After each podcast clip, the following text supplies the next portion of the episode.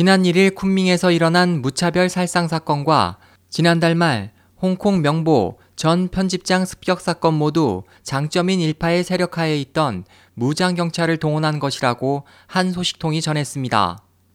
지도부 속 사정을 잘 아는 소식통에 따르면 쿤밍에서 일어난 살상 사건의 범인은 보도된 신장 위구르 분열 세력이 아니라 장점인 일파의 세력하에 있는 무장 경찰입니다. 또 사건은 쿤밍과 함께 다섯 개 도시에 동시에 일으킬 계획이었습니다. 사전에 보수를 받은 실행범 그룹의 경찰들은 범행이 시작된 지 15분 후 도주를 돕는 사람이 도착할 것이라고 알고 있었습니다. 그러나 도착한 것은 도와줄 사람이 아닌 현지 경찰이었고 4명은 그 자리에서 사살됐습니다. 16세의 여성이 체포된 것도 사건은 신장 위구르 분열 세력에 의한 것이라는 주장이 진실한 것처럼 보이게 하려는 것이었다고 소식통은 전했습니다. 중앙 지도부도 쿤밍 살상 사건은 장점인 일파에 의한 것이라고 파악했으며 유사한 사건이 예정됐던 다른 4개 도시에서는 관계자들이 중앙 지도부에 의해 구속된 것으로 알려졌습니다. 사건에 연루된 무장경찰 그룹은 농촌 출신으로 보수나 사건 후 승진이 약속돼 있었습니다.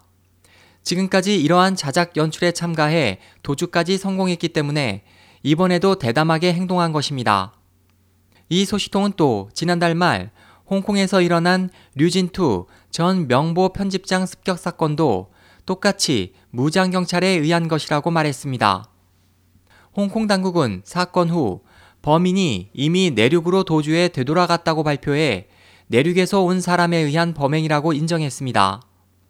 장파는 쿤밍 살상 사건으로 신장 위구르 분열 세력의 폭동으로 날조해 국내외의 여론을 정권의 민족 정책 실패로 향하게 하는 한편 홍콩 습격 사건에서는 홍콩의 언론 자유로 시선을 모아 홍콩 시민과 언론의 분노를 베이징으로 향하게 했습니다.